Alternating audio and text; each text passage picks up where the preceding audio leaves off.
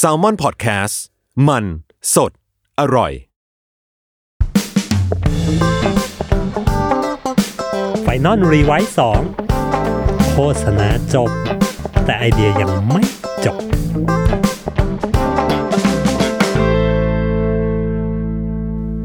สวัสดีครับผมกลับมาพบกับรายการ Final Revise 2 Podcast โฆษณาจบ แต่ไอเดียยังไม่จบจ้า ใน EP นี้เนี่ยเราก็เดินทางกันมาถึง 30 กว่า EP แล้วนะครับ เป็น EP ที่ 31 ก็ขอขอบคุณ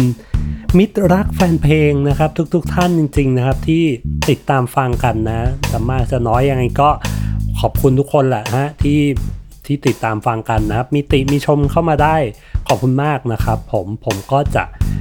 พยายามปรับปรุงรายการนะครับ ให้มันดีๆ ยิ่งขึ้นไปให้ทุกๆ คนฟังแล้ว ได้อะไรไปไม่มากก็น้อยเนาะ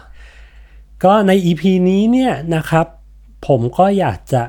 กลับมาชวนคุยกันอีกครั้งหนึ่งในเรื่องของพวกไอเดียที่เกี่ยวกับโปรโมชั่นนะครับ เคยคุยไปแล้วใน EP ที่ 26 นะครับ ก็เป็นโปรโมชั่นที่กวนๆนะยียวนกวนประสาทไม่ว่าจะเป็นเอ่อ Sacrifice for Whopper นะครับของเอ่อ Burger King นะครับ แล้วก็ อีกอันนึงเป็น Hunger Rhythm นะครับ Hunger Rhythm ของ Sneaker นะครับ ใน EP นี้เนี่ยผมก็จะมาชวนคุยกันในเรื่องของโปรโมชั่นอีกแล้วนะครับจะว่าหมดมุกก็ก็ไม่ใช่ดี เราก็ไม่ได้หมดมุกกันง่าย ๆอยู่แล้วนะฮะ คือจริงๆแล้วเนี่ยในในวิธีการของโปรโมชั่นเนี่ยผมรู้สึกว่าเฮ้ยมันมีอีกหลากหลายแง่มุมเลยในการที่จะหยิบโปรโมชั่นออกมา พูดออกมาเล่ามาเป็นไอเดียนะฮะ หมายถึงว่าในมุมของครีเอทีฟเองเนี่ย คือเอาจริงโปรโมชั่นมันก็จะวนอยู่ ไม่ว่าลดแลกแจกแถมมันก็อยู่แถวแถวนี้แหละ แต่ว่าความน่าสนใจของมันคือ จะทำยังไงให้การลดแลกแจกแถมปกติเนี่ยมันมันดูมีลูกเล่น มันดูมีกิมมิคมากขึ้นนะครับ อันนี้มันก็เป็นเรียกว่าเป็นเป็นโจทย์ที่โคตรจะท้าทายความเป็นครีเอทีฟเลยแหละนะครับ ก็โปรโมชั่นมันก็มีอยู่นี้แหละ เราเนี่ยแหละจะหาทางพูดยังไงกับกับสิ่งที่แบบมันมีอยู่เดิมๆอะเราก็ต้องดิ้นไป อย่างคราวที่แล้วนะครับ ผมก็จะเล่าใน EP ที่ปกก็จะเล่าในโปรโมชั่นที่แบบกวนๆยียวนนะครับ ส่วนใน EP นี้เนี่ยนะครับก็จะลองหาวิธีของโปรโมชั่นที่มันมีความประหลาดนะครับ มันมีความแบบเฮ้ยกล้าคิดอย่างนี้เลยเหรอวะ คือจริง ๆ ในในตอนที่ผมทำงานเองเนี่ย ต้องเจอเหมือนกันพวกงานโปรโมชั่น งานที่แบบส่งเสริมการขายอะไรเข้ามาอะไรเงี้ยมีลดแลกแจกแถมปกติ ซึ่งวิธีการหนึ่งที่ที่ผมใช้นะครับ ที่ใช้บ่อยๆเลย แล้วก็จริง ๆ มันเป็นสิ่งที่หัวหน้าหัวหน้าเก่าเคยสอนไว้ก็คือเฮ้ยเราลองตั้งกฎอะไรที่มันดูแปลกประหลาดแปลกประหลาดไหมนะครับ สร้างกฎใหม่ขึ้นมา แล้วก็ให้กฎนั้นมัน มันมีความแบบเฮ้ยเอ๊ะ ยังไงวะคุณจะได้รางวัลนนี้ ก็ต่อเมื่อคุณทำอะไรที่มันแบบเฮ้ยมีความเพี้ยนเพียนอยู่ มีความแปลกประหลาดอยู่นะครับผม ซึ่งมันก็ work อยู่ มันก็ใช้ได้ดี อีกวิธีการหนึ่งนะครับก็คือลองผมเรียกมันว่าการเล่นแร่แปรธาตุแหละ จริง ๆ มันคือโปรโมชั่นเดียวกันเลย แต่ว่าเรา turn มุมพูดมันนิดนึง มันก็ฟังดูน่าสนใจขึ้นมาทันที จริง ๆ อันนี้อันนี้เป็นเป็นเคสนอกรอบก็คือ การพลิกวิธีมุมพูดเนี่ย ผมไปนึกถึงโปรโมชั่นหนึ่งของ Watsons นะครับ ที่บอกว่าไอ้ชิ้นที่ 2 บาทเดียว เฮ้ยถ้าเราลองคิดกันดูจริง ๆ แล้วเนี่ยไอการที่บอกว่าชิ้นที่ 2 บาทเดียวเนี่ยมันคือการคุณซื้อ 2 ชิ้นใช่ปะในราคาสมมติโปรดักราคา 200 บาท ชิ้นที่ 2 บาทเดียวก็คือ 201 บาท 201 บาทคุณได้ของ 2 ชิ้นถ้าหาร2เนี่ยมันก็คือชิ้นละร้อย นั่นเท่ากับอะไรครับ นั่นเท่ากับว่าจริง ๆ แล้วโปรโมชั่นวัดสันน่ะมันคือโปรโมชั่นลด 50%นะครับแต่แทนที่เฮ้ยคุณจะลด 50%คุณจะบอกไปก็ได้ว่าลด 50%ความน่าสนใจมันก็อาจจะแบบเฉยๆนะครับ แล้วอีกอย่างหนึ่งก็คือ คุณจะขายของได้แค่ 1 ชิ้น สมมุติผมจะซื้อยาสระผมเนี่ยผมซื้อ 1 ชิ้น 100 บาท พอลดไป 50%แต่ถ้าคุณออกโปรโมชั่นชิ้นที่ 2 บาทเดียวเนี่ย มันกลายเป็นว่าคุณขายของได้ในราคา 2 ชิ้น แต่ว่ามันก็คือลด 50%อยู่ดีนะครับผม อันนี้ก็เป็นการหาแง่มุมพูดหาแบบว่าวิธีการในการแบบสับขาหลอกในการที่จะแบบพูดเรื่องเดิมเนี่ยให้มันน่าสนใจมากขึ้นนะครับผมโอเค อันนั้นก็เป็นเป็นเคสที่เล่าเล่ากันเร็วๆแล้วกันนะ ยกยกให้เห็นว่าแบบเฮ้ยวิธีการหามุมพูดเนี่ย กับโปรโมชั่นที่ที่เกิดขึ้นเป็นยังไงครับ ทีนี้เราลองเข้ามาในตัวเคสจริงๆที่ที่ผมอยากจะหยิบยกขึ้นมาคุยในวันนี้นะครับ ผมก็เรียกได้ว่าเคสหนึ่งมีความแปลกประหลาดนะครับ แล้วก็อีกเคสหนึ่งก็มีความแบบเฮ้ยวิธีแบบนี้ กฎแบบนี้เฮ้ยน่าสนใจว่ะ พูดเรื่องเดิมๆแต่ว่ากฎที่เขาสร้างขึ้นมาใหม่เนี่ย เฮ้ยมันดูน่าสนใจนะครับ เราไปกันที่เคสแรกก่อนแล้วกันนะครับ ในปี 2018 นะครับ ก็จริงๆ Product นี้ก็คือเป็น Product ที่พวกเราทุกคนคุ้นเคยกันดีนะครับ ทุกทุกคนก็จะไปเดินกันในวันเสาร์อาทิตย์ไม่รู้ไปทำอะไรนะฮะเสาร์อาทิตย์ไม่รู้ทำอะไรไปเดินอีเกียกันดีกว่าอีเกียครับในปี 2018อีเกียที่ประเทศสวีเดนนะครับ ก็จริงๆ เป็นต้นกำเนิดเลย ในปี 2018 เนี่ย จริงๆอีเกียเขาอยากที่จะมีโปรโมชั่นอะไรออกมานะครับ มีโปรโมท มีนู่นนี่นั่นออกมาอะไรเงี้ยครับ ก็ตามรอบของอีเกียแหละเนาะ เพราะว่าอย่างที่เราเห็นนะว่าอีเกียมันก็เดือนนี้ก็จะมีโปรโมชั่นนู้น เดี๋ยวเดือนนี้ก็จะมีโปรโมชั่นนี้ ถ้าคุณสมัครเป็นสมาชิก IKEA Family เนี่ย คุณก็จะได้รับส่วนลด product ชิ้นนี้เป็นพิเศษนะ อะไรเงี้ยครับ จริง ๆ โจทย์ที่ทางอีเกียให้กับทางเอเจนซี่ไปเนี่ยก็คือทำยังไงก็ได้ให้คนมาสมัครตัว IKEA Family มากขึ้น เพิ่มยอดสมาชิกของ IKEA Family แล้วก็เขาก็มีโปรโมชั่นสินค้าลดราคาอะไรก็ว่ากันไปเอเจนซี่ที่ดูแลให้กับโปรเจกต์นี้ก็คือชื่อว่า e x t a m Host e x t a m Host Sweden ซึ่งมีครีเอทีฟชื่อว่าคุณอีวาเลนาลอนนุ่งนะครับและคุณฮิวโกวาลโม ทำไมชื่อเขาอ่านยากจังเลย ถ้าผมอ่านผิดผมต้องขอโทษด้วยนะฮะ ก็ทั้งคุณเอวาเลนานะครับ และคุณฮิวโก้เนี่ยเขาก็มานั่งคุยกัน แล้วก็หาว่า เฮ้ย เราจะขายยังไงดีเรา มันก็โปรโมชั่นมันก็คือลดราคาน่ะ ซึ่งสิ่งที่เขาคิดก็คือ เขาลองสร้างกฎใหม่ขึ้นมานะครับ กฎที่ว่านั้นก็คือ เราอยากทำอะไรที่มันแปลกประหลาดแปลกประหลาดดู คือมันก็ลดราคาเนี่ยแหละ แต่ว่าจะดึงดูดยังไงให้คนหันมาสนใจของลดราคาของอีเกียเขาก็เลยนะครับนำไอเดียเนี้ยไปเสนอทางลูกค้า ชื่อว่าอีเกีย P ad นะครับ P ad คือ P W E เนี่ยที่แปลว่าฉี่เนี่ยนะครับ เป็น ad ที่จะให้คุณเนี่ยฉี่ใส่ เฮ้ย ฟังดูแล้ว เฮ้ย ฟังครั้งแรกแล้ว เฮ้ย ฮะ ยังไงนะ มันมีความดึงดูดความสนใจเราได้แล้วนะครับผม mechanic ของมันนะครับ mechanic ที่ทางคุณเอวาเลนาและคุณฮิวโก้เนี่ยนำไปเสนอลูกค้าคือ เขาจะทำ print ad ขึ้นมา 1 ชิ้นนะครับ ที่ print ad เนี้ยมันสามารถ test ได้นะครับว่าคุณท้องหรือไม่ท้องนะครับ มันเป็นเหมือนแบบตัว test test การตั้งครรภ์ปกติเนี่ยแหละนะครับ แต่ว่ามันอยู่ในรูปแบบของ print ad นะครับ และเมื่อ คุณพบว่าเฮ้ยคุณท้องปุ๊บมันจะมีราคาพิเศษโผล่ขึ้นมาใน ad ชิ้นนั้นนะสมมุติว่ามันเป็นเป็นโซฟาหรือเป็นเตียงเด็กนะครับ headline เขาก็จะบอกว่าเฮ้ยให้คุณฉี่ใส่ลงแอดชิ้นเนี้ยแล้วชีวิตคุณจะเปลี่ยนไปอย่างถาวรเลยนะฮะพอคุณฉี่เสร็จปุ๊บผลตรวจมันออกว่าท้องคุณท้องปุ๊บราคาพิเศษมันจะปรากฏขึ้นมานะครับสมมุติจากเดิมแบบ 5,000 บาทมันจะกลายเป็นแบบ 2,500 บาทนะครับผม ความน่าสนใจเกิดขึ้นนะฮะว่าเฮ้ยวิธีการลดราคาแบบเดิมๆเนี่ย แต่มันหยิบเอากิมมิคของของการเป็น ad ที่ตรวจตั้งครรภ์ได้ และถ้าคุณท้องเนี่ย คุณได้รับส่วนลดไปเลยนะครับ ตอนฟังครั้งแรกนะผมแบบ เอ๊ะ แล้วเขาต้องเอาเอากระดาษเปื้อนเยี่ยวเนี่ย ไปที่ร้านหรอ ไปที่อีเกียหรอ แล้วเอาเป็นส่วนลดหรอ ไม่น่าใช่มั้งนะ ซึ่งทางครีเอทีฟเองนะครับเขาก็ออกตัวไว้เลยนะในบทสัมภาษณ์ว่า คุณกำลังคิดว่าคุณต้องเอากระดาษเปื้อนฉี่เนี่ยไปที่อีเกียใช่ไหม ไม่ใช่โว้ยนะเราไม่ได้ทำอย่างนั้นนะครับ ไม่ต้องทำถึงขนาดนั้นไอตัว ad ตัวนี้มันไม่ใช่คูปองส่วนลดนะ เพราะฉะนั้นถ้าคุณ test เสร็จปุ๊บสิ่งที่คุณต้องทำต่อก็คือให้คุณสมัครสมาชิกอีเกียนะครับ IKEA Family และคุณจะได้รับส่วนลด ซึ่งพอผมอ่านมาถึงตรงเนี้ยผม ดูมาถึงตรงนี้ผมก็รู้สึกอ้าว ถ้างั้นก็แปลว่าสมาชิก IKEA Family ทุกคนเนี่ย ได้รับส่วนลดสิวะ ในบทสัมภาษณ์เขาบอกว่าใช่ สมาชิก IKEA Family ทุกคนน่ะได้รับส่วนลดหมดเลย ผมว่าอ้าว แล้วอย่างนี้มันยังไงวะ คือแปลว่าเออทุกคนมันได้รับส่วนลดอยู่แล้วเพียงแต่ว่าคุณหาวิธีการ draw คนไปสมัครสมาชิกเป็น IKEA Family อย่างนั้นหรออะไรเงี้ยฮะ ซึ่ง พอมาถึงตรงนี้ผมก็ลองมานั่งคิดกับตัวเองว่า เฮ้ย ปกติแล้วเนี่ยเวลาคุยงานกันอะ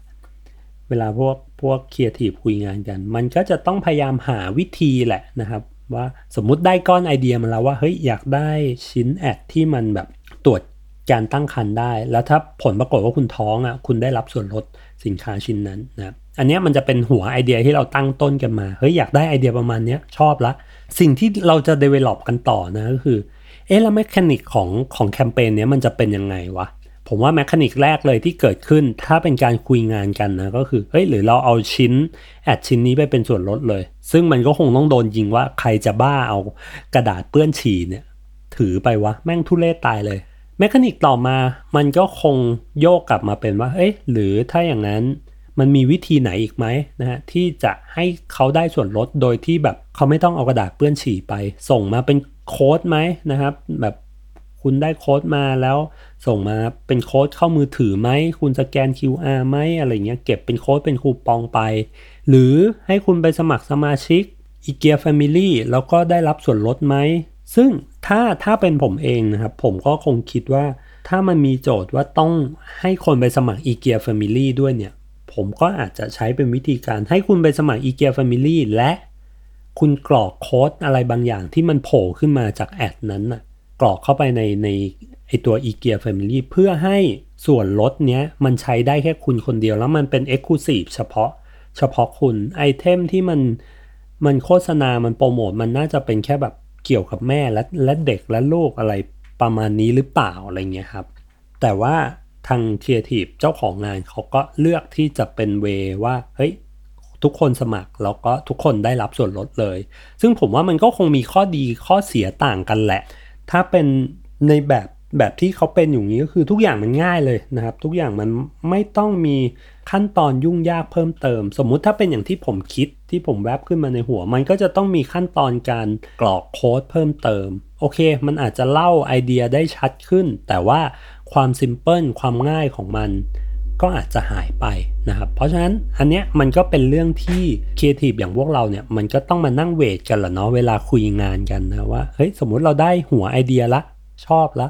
mechanic มันจะเป็นยังไงวะ mechanic มันจะแบบแรกแบบ 2 แบบ 3 แบบ 4 อะไรเงี้ยฮะเพราะฉะนั้นผมว่าอย่างเวลาที่เราได้งานมาแล้ว เราก็อย่าเพิ่งแบบเอ้ยชอบแล้วก็เอา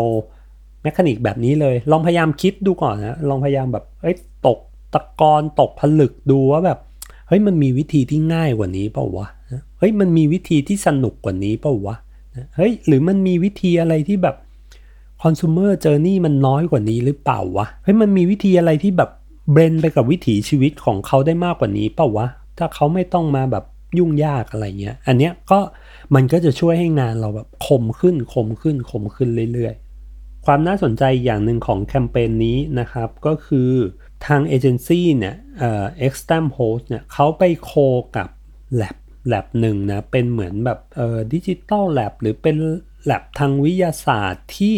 เขามีหน้าที่ที่จะทำ support พวกงานโฆษณานะฮะ คือเขาเอาความรู้ด้านวิทยาศาสตร์เนี่ยมาเปิดขึ้นเป็นออฟฟิศเรียกว่า Mercy Lab นะครับออฟฟิศเขาชื่อ Mercy Lab โดยมีเฮดนะครับ ชื่อว่าคุณแฮนสันซึ่งตัวเอเจนซี่ Extam Host เนี่ยเขาก็ไปโคกับ Mercy Lab นะ เพื่อ เฮ้ย ช่วยหน่อยนะครับช่วย develop ไอเดียเนี้ยให้มันเกิดขึ้นได้จริงหน่อยนะครับ สามารถทำยังไงได้ว่าอะไรเงี้ยฮะมันก็เป็นอีกเรื่องหนึ่งนะที่เวลาเราคิดอะไรที่มันแบบมีความแปลกประหลาด มีความแบบเฮ้ยมันจะทำได้จริงหรอวะนะสิ่งที่เราต้องทำนะก็คือถ้างั้นเราต้องไปหาคนทำมาให้ได้ ไอเดียนั้นมันจะจริงจะปลอมจะเกิดขึ้นจริงได้ไหม มันเกิดขึ้นได้ ถ้าเรามีคนทำให้เราได้นะครับ เพราะฉะนั้นอันนี้ก็เป็นอีกหนึ่งข้อคิดที่ผมได้มาก็คือเฮ้ยเวลาเราฟุ้งอะไรไปเรื่อยเนี่ย เราต้องลองคิดตามด้วยว่าเฮ้ยแล้ว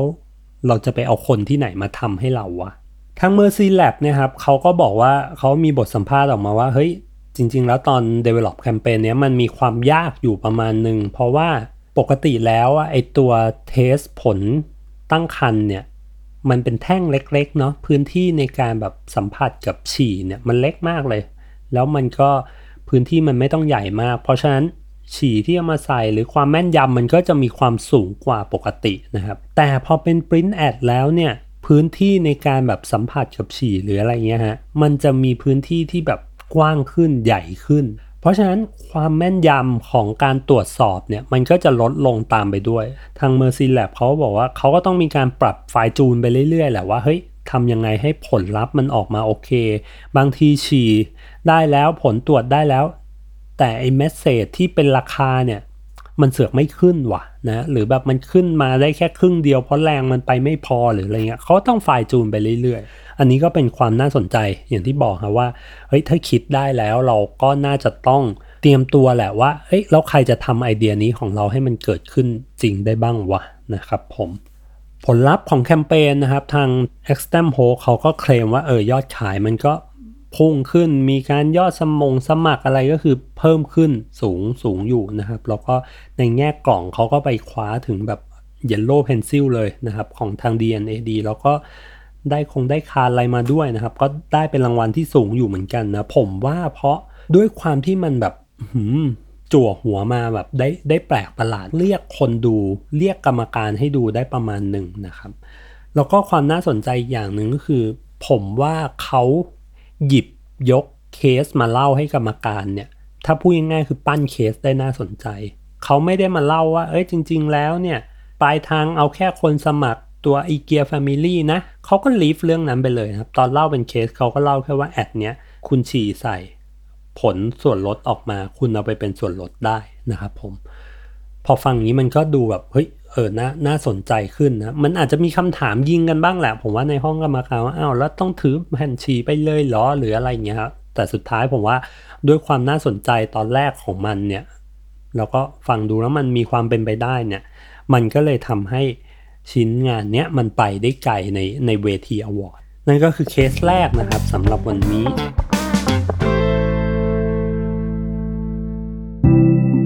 สวัสดีครับคุณผู้ฟัง พวกเรา Salmon Podcast อยากชวนคุณไปฟังรายการใหม่ในซีซั่น2 ของพวกเรานะครับ Time Machine Party Game Podcast ที่เรากล้าบอกว่าเป็นเจ้าแรกในไทยที่ทำ Party Game Podcast นะครับ รายการนี้จะพาคุณและเพื่อนๆ ไปทายคำถามง่ายๆ เกี่ยวกับไทม์ไลน์ของทุกเรื่องในโลก ว่าคุณรู้ไหมว่าข้อกอขอคอเนี่ยอะไรเกิดก่อน ผมขอแนะนำว่าให้ฟังในช่วงเวลาปาร์ตี้ หรือ moment ที่รวมกลุ่มเพื่อนกันนะครับ สามารถติดตามรายการนี้ได้ทุกวัน เพียง search ว่า Time Machine ในทุกช่องทางที่คุณฟังพอดแคสต์ครับ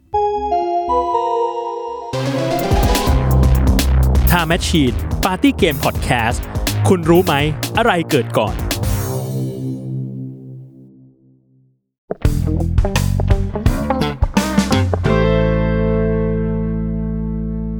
เคสถัดมานะครับ เคสถัดมาเนี่ยก็ผมเรียกว่า เป็นโปรโมชั่นที่มีกฎกติกาที่น่าสนใจนะครับ จริงๆ มันก็เป็นการลดแลกแจกแถมปกตินี่แหละ แต่ว่ากฎกติกาน่าสนใจนะครับ เป็นยังไงลองลองไปฟังกันนะครับผมก็ช่วงเมื่อปลายปี 2018 เนี่ย 2 ปีที่แล้วเนี่ยครับ มันที่ประเทศสหรัฐอเมริกานะครับ เกิดสถานการณ์ government shutdown ขึ้น government shutdown คืออะไรนะครับ ผมลองไปหาข้อมูลดูคือ ปกติแล้วเนี่ยฮะ ช่วงปลายปีนะครับช่วงปลายปีของสหรัฐอเมริกาเนี่ยมันจะเป็นช่วงช่วงเวลาที่แบบยื่นเสนองบประมาณนะฮะที่ภาษีแต่ละดอลลาร์ของคนสหรัฐเนี่ยมันก็จะกลายมาเป็นงบประมาณ แล้วแต่ละกระทรวงเขาก็จะยื่นของงบกันว่าอ่าง่ายๆแหละว่าเอ้ยกระทรวงชั้นของงบเท่านี้กระทรวงนั้นของงบเท่านั้นอะไรเงี้ยครับมันเป็นช่วงเวลาที่ต้องจัดสรรงบกันแหละช่วงปลายปีนะครับ ซึ่ง โดนัลด์ทรัมป์เนี่ยเขาผุดโปรเจกต์หนึ่งขึ้นมานะครับ ก็คือเขาอยากสร้างกำแพงเพื่อกั้นชายแดนเนี่ยอเมริกาเม็กซิโกอะไรเงี้ยคือแบบห้ามเลยห้ามห้ามคนข้ามมาเลยนะครับ ซึ่ง request งบประมาณไปประมาณ 5,700 ล้าน US ดอลลาร์นะครับ ปรากฏว่าสมาชิกสสหลายคนนะครับไม่เห็นด้วยนะครับ สวก็ไม่เห็นด้วยเหมือนกันนะครับ ทีนี้พอเกิดการโหวตปุ๊บ มันก็โหวตไม่ผ่านนะครับไอ้มตินี้ของโดนัลด์ทรัมป์ก็งบงบตัวเนี้ยก็โหวตไม่ผ่านโดนัลด์ทรัมป์เขาก็เลยแบบมีความถ้าพูดง่ายๆ คืององแงเกิดขึ้นว่า เฮ้ย ถ้าถ้าไม่ให้ผ่านเนี่ย ถ้างั้นไอ้พวกงบประมาณทั้งหลายทั้งแหล่ผมก็มันก็อาจจะมีผลต่อการตัดสินใจของผมนะ ถ้าคุณไม่ให้ผมผ่านอันนี้เนี่ยนะครับ เพราะฉะนั้นสิ่งที่เกิดขึ้นคือ มันเลยเกิดสถานการณ์แบบดึงเชงกันไป ดึงเชงกันมาอะไรเงี้ย สุดท้ายนะครับ สุดท้ายเวลาเดทไลน์ของการจัดสรรงบประมาณมันผ่านไปนะครับ แล้วมันทำให้มีบางกระทรวงนะครับที่ไม่ได้จัดสรรงบ ไม่ได้ถูกจัดสรรงบมานะครับ อย่างเช่นกระทรวงแบบมหาดไทยกระทรวงแบบอะไรต่างๆของเขาเนี่ยคือแบบอ้าวมันมีบางกระทรวงที่แบบมันกลายเป็นภาวะสุญญากาศเลยนะครับแบบอ้าวกูไม่มีตังค์แล้วกูกูจะบริหารประเทศในปีหน้าต่อไปยังไงนะครับ เพราะว่ากูไม่มีตังค์ ประธานาธิบดีดันไม่จัดสรรงบมามาให้นะครับ เพราะฉะนั้นมันเลยเกิดสถานการณ์ที่เรียกว่า government shutdown เกิดขึ้นนะครับ คือมันเป็นภาวะหยุดนิ่งนะกระทรวงต่างๆ ไม่สามารถทำงานได้นะครับ กระทรวงที่เกิดส่งผลกระทบนะครับ ประเทศชาติก็ย่ำแย่ไปประมาณหนึ่ง ซึ่งไอการ government shutdown เนี่ยทางสหรัฐเนี่ยจริงๆมันมันมีเกิดขึ้นมาบ้างบางครั้งอยู่แล้วนะครับ ก็ในอดีตก็เกิดขึ้นมาบ้างมันก็อาจจะเกิดขึ้นแบบ 1 วัน 2 วันเต็มที่ 1 อาทิตย์หนึ่งนะครับ แต่ว่า government shutdown ครั้งนี้นะครับ เป็นครั้งยิ่งใหญ่มากนะเพราะว่ามันเกิดการชัดดาวเนี่ยไปประมาณเกือบเดือนหนึ่งนะฮะตั้งแต่วันที่ 22 ธันวาคม 2018 ถึงประมาณแบบ 25 มกราคมเดือนกว่าด้วยซ้ำนะครับ เดือนกว่าด้วยซ้ำที่อเมริกาเกิดการชัดดาวไปนะครับ ผลกระทบแน่นอนนอกจากประเทศแล้วนะครับ ผลกระทบมาที่พนักงานที่เป็นระดับปฏิบัติการนะพนักงานตัวเล็กๆอะ่ะผมว่าก็คือพนักงานแบบทั่วไปที่ไม่ใช่แบบเพจเทสใหญ่ๆเนี่ยสิ่งที่เกิดขึ้นกับพวกเขาคือ มีคนกว่า 8 0 0แสนคนนะครับ ที่เป็นพนักงานของรัฐบาลเนี่ยที่ทำงานแล้วไม่ได้เงินเดือน โอ้โห มีความชิบหายเกิดขึ้นนะครับ และคนเหล่านี้นะครับ คนที่ทำงานแล้วไม่ได้เงินเดือนเหล่านี้ เขาก็คือคนที่มีครอบครัว มีลูกต้องเลี้ยง มีเมียมีพ่อแม่ต้องเลี้ยงนะครับ แต่อยู่ดีเดือนนั้นทั้งเดือนของเขาอะไม่ไม่มีเงินเลย ไม่มีเงินเข้ามาเลย แล้วแบบจะหาอะไรกินว่าจะกินยังไงบางคนแบบ มีสำรองบางคนไม่มีสำรองอะไรโอ้โหแบบเกิดความซวยเกิดขึ้นนะครับผม ทีนี้แบรนด์ที่เข้ามานะครับแบรนด์ที่เข้ามาเป็นพระเอกในเหตุการณ์ครั้งนี้ก็คือ Craft นะครับ Craft เราจะคุ้นเคยกันดีกับพวก Craft Sheet นะครับ แต่ว่าจริงๆแล้ว Craft เนี่ยเป็นเหมือนบริษัทที่จริงๆมีมีผลิตภัณฑ์ลูกเนี่ยเต็มไปหมดเลยนะครับ มีทั้งแบบ Craft Cheese นะครับ ในอเมริกาคือ Craft เป็นเจ้าของ h i ด้วยนะครับซอสมะเขือเทศไฮแล้วจริงๆเขาก็จะมีโอรีโอมีขนมมีของกินมีแบบ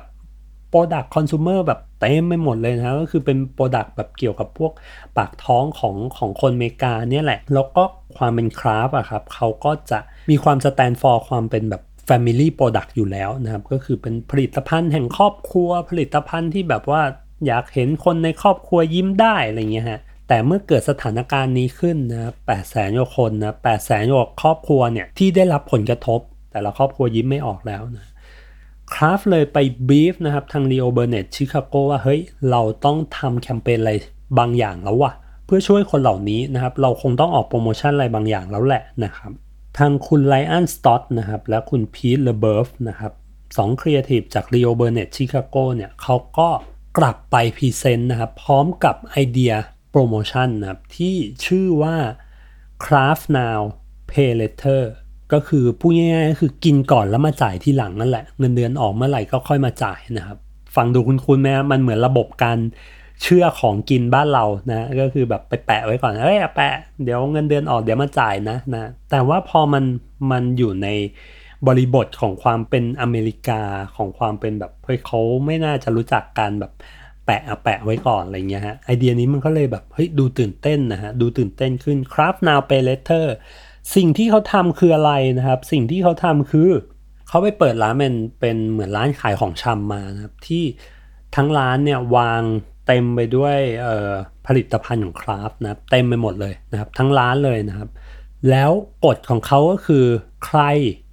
ที่เป็นผู้ประสบภัยจากการเกิด government shutdown เนี่ยหมายถึงว่าพนักงานนะพนักงานของรัฐเนี่ยที่เกิดปัญหาจาก government shutdown เนี่ย คุณโชว์ ID นะครับโชว์ ID แล้วก็โชว์บัตรพนักงานของของรัฐเนี่ยว่าเฮ้ยฉันโดนโดนผลกระทบจริง ๆ ว่ะ แล้วคุณสามารถเข้าไปอะคุณจะหยิบอะไรก็ได้เลย ไม่มีห้ามเลยครับจะหยิบเท่าไหร่ก็ได้ เพื่อให้แบบเอากลับไปเลี้ยงปากเลี้ยงท้องเลี้ยงครอบครัวของคุณได้เนี่ย แล้วเมื่อมีเงินเมื่อไหร่ คุณค่อยเอามาคืนนะครับ คุณค่อยค่อยมาจ่ายค่าสินค้าเหล่านั้นนะครับผมเฮ้ยมันเป็นแคมเปญที่น่ารักมากเลยสำหรับคนอเมริกันนะครับ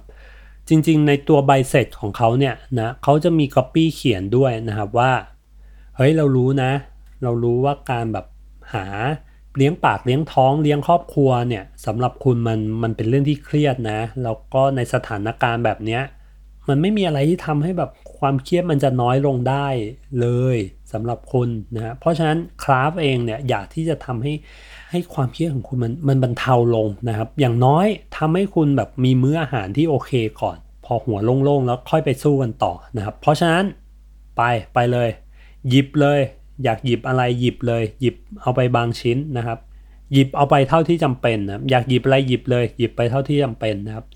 แล้วยังไม่ต้องกังวลเรื่องเงินนะยังไม่ต้องกังวลเรื่องการจ่ายตังค์ถ้าคุณมีเมื่อไหร่ค่อยกลับมานะครับถ้าคุณอยากจะจ่ายกลับมาจ่ายวันหลัง แล้วเราจะเอาเงินตรงนั้นเนี่ยไปทำ charity อะไรต่อ ขอบคุณทุกคนนะครับที่ที่มาในร้านแห่งนี้นะครับคือพอฟังแล้วเนี่ยนะพอลองอ่านแล้วจริง ๆ เนี่ยมันคือ mechanic ของการแจกของเลยนะครับคุณโชว์บัตรคุณได้รับของนะครับ เพียงแต่ว่า เขาลองหามุมพูดหา mechanic ในการเล่านะครับคือแทนที่จะแบบเอ้ยแจกตรงๆนะครับแจกตรงๆ มันก็อาจจะลดทอนความเป็นคนของคนได้รับลงไปนะเขาก็อาจจะรู้สึกแบบโอ้ยกูต้องรับของแจกเลยเหรอวะนะบางคนก็อาจจะมีอีโก้สูงแบบอืมเฮ้ยไม่เอาอะ ไม่รับของแจก แต่พอคุณเทินวิธีมุมพูดนะว่าแบบ เฮ้ย เอาไปก่อน แล้วถ้ามีเมื่อไหร่ ค่อยเอามาจ่าย จะจ่ายไม่จ่าย ไม่สนใจนะแต่ถ้ามีเมื่อไหร่ก็เอามาจ่ายนะแล้วก็เงินตรงนั้นเนี่ยเราจะเอาไปสร้างประโยชน์ต่อด้วยนะครับแมคานิกเดียวกันเลยนะก็คือแจกของแต่ว่าวิธีการพูดแบบคราฟเนี่ยมันดูยิ่งใหญ่ขึ้น มันดูแบบไม่ลดทอนความเป็นแบบมนุษย์ของของคนได้รับ แคมเปญนี้พอเกิดขึ้นมาปุ๊บ มันก็โดนใจมันก็ทัชไปที่คนอเมริกาแบบน้อยใหญ่เต็มไปหมดเลยนะครับอ๋อผมลืมเล่าไปนะว่า หลังจากที่แคมเปญนี้มันรันไปได้สักพักหนึ่ง ผู้คนแบบชื่นชอบ ผู้คนแบบพูดถึงแบบโอ้โหKraft โคตรคนดีเลยอะไรเงี้ย เท่านั้นยังไม่พอนะ Kraft เขาไปชวนแบรนด์อื่นๆเนี่ยมามาร่วมจอยกับแคมเปญนี้ครับซื้อก่อนแล้วก็ pay later นะครับเขาก็ได้มาเป็น H&M นะครับ ก็มาบอกว่าแบบเฮ้ยหน้าหนาวเนี้ยนะมันช่วงมันช่วงคริสต์มาสเนาะหน้าหนาวเนี้ยคุณก็ควรมีเสื้อผ้าอุ่นๆใส่ก็ได้ เอาเสื้อผ้าไปก่อน แล้วก็จะจ่ายเมื่อไหร่ก็จ่ายกันนะครับผมมีแบรนด์ Tropicana นะครับที่เป็นแบบเครื่องดื่ม แล้วก็มีอีกหลากหลายแบรนด์เลยนะครับ สุดท้ายแล้วนะครับแคมเปญเนี้ยมันก็ได้รับผลสำเร็จอย่างดีงามทั้งในแง่การพูดถึงนะครับในแง่ของแบบการสร้าง brand love ให้กับให้กับตัวแบรนด์นะครับ ทุกคนพูดเป็น positive comment กันหมดนะครับ แล้วก็ในด้านกล่องเนี่ยก็ก็ไปไกลเลย ไปได้ถึงแบบ ได้ gold ได้ yellow pencil ได้แบบตัวใหญ่คว้ามาหมดนะครับกับกับแคมเปญนี้ ซึ่งในมุมผมเนี่ย ผมก็รู้สึกว่าจากทั้งสองแคมเปญนี้นะครับที่ได้ฟังมาได้หยิบยกขึ้นมาชวนคุยกันเนี่ย คือผมรู้สึกว่าเฮ้ยบางทีเราเจอกับโจทย์เดิมๆ เจอกับโปรโมชั่นแบบเดิม ลดแลกแจกแถมเหมือนเดิมอะไรเงี้ยครับ สิ่งที่น่าสน ใจของมันก็คือเฮ้ยเราจะดิ้นยังไงนะเราจะสร้างกฎยังไงที่จะแบบที่จะแจกของของสิ่งนั้นนะหรือเราจะหาวิธีพูดยังไงนะครับอย่างคราฟเนี่ยเขาก็ลองบิดมุมพูดให้มันดูแบบไม่ไม่ได้เป็นการให้ตรงๆ แต่ว่าเออมันก็มีมุมพูดที่น่าสนใจขึ้นนะครับ หรือข้อคิดอีกอย่างหนึ่งที่ผมได้จากทั้งสองแคมเปญนี้คือ ถ้าเราคิดงานหรือคิดอะไรที่มันมีความแบบล้ำมากๆ หรือมีความแบบ เอ๊ะแล้วมันจะทำยังไงวะนะครับอย่าเพิ่งไปฆ่ามันตายนะครับ จริง ๆ เคยบอกไปในหลาย EP แล้วแหละนะเคยพูดประโยคนี้ไปว่าเฮ้ยอย่าเพิ่งฆ่ามันตาย แต่ว่าให้ลองหาวิธีว่าเอ๊ะแล้วเราจะทำยังไงกับมันวะผมว่ามันเป็นแค่การเปลี่ยนคำถามในการยิงงานกันนะ บางทีเวลาเราคุยงานกันนะ สมมติมีไอเดียที่แบบโอ้ทำไงวะเนี่ยแทนที่เราจะไปยิงว่าเฮ้ยแม่งทำไม่ได้หรอกมึงอย่าไปคิดเลยอันเนี้ยมันทำไม่ได้หรอก ผมว่าลองเปลี่ยนคำถามใหม่ว่า แล้วเราจะทำยังไงวะให้ไอเดียนี้มันเกิดขึ้นได้จริงอพอคำถามเปลี่ยนปุ๊บ แทนที่จะคิวงานกันให้ตายไปนะ แต่ว่ามันเป็นการต่อยอดว่า เอ้ยเราจะทำไงให้มันเกิดขึ้นได้วะถ้าทำได้หาช่วยกันหาวิธี เฮ้ยมันได้ไอเดียที่แบบ มันไม่เคยมีใครทำมาก่อน ไม่เคยมีใครแบบสามารถทำได้มาก่อนอะคุณอาจจะเป็นคนแรกที่ทำแบบนี้ได้นะครับ เหมือนอย่างกับ print ad เนี้ย เราจะทำยังไงให้เอา การ test ทั้งคันมาอยู่ใน print ad ได้วะนะถ้าเรายิงกันว่าเฮ้ยไม่ได้เรามันคิดไอเดียใหม่เหอะนะจบเลยนะแต่ทางครีเอทีฟเขาก็ไปหานะหาคนทำมาจนได้แหละนะมันเป็นความดื้อดึงครีเอทีฟอยู่ประมาณนึงแหละนะว่าเฮ้ยถ้าเราคิดว่าไอเดียนะมันมันโอเค มันตอบโจทย์มันขายของให้ลูกค้าได้ เป็นหน้าที่เราแล้วแหละที่จะทำยังไงให้มันเกิดขึ้นได้จริงครับผมก็วันนี้ขอบคุณมากครับที่ติดตามฟังกันใน EP นี้นะครับผม EP หน้าฟ้าใหม่ว่ากันนะว่าจะเป็นเรื่องอะไร จะวกกลับมาเรื่องโปรโมชั่นอีกไหม ผมว่าเดี๋ยวมีแน่นอนนะครับผม พบกันใหม่ EP หน้าวันนี้ สวัสดีครับผม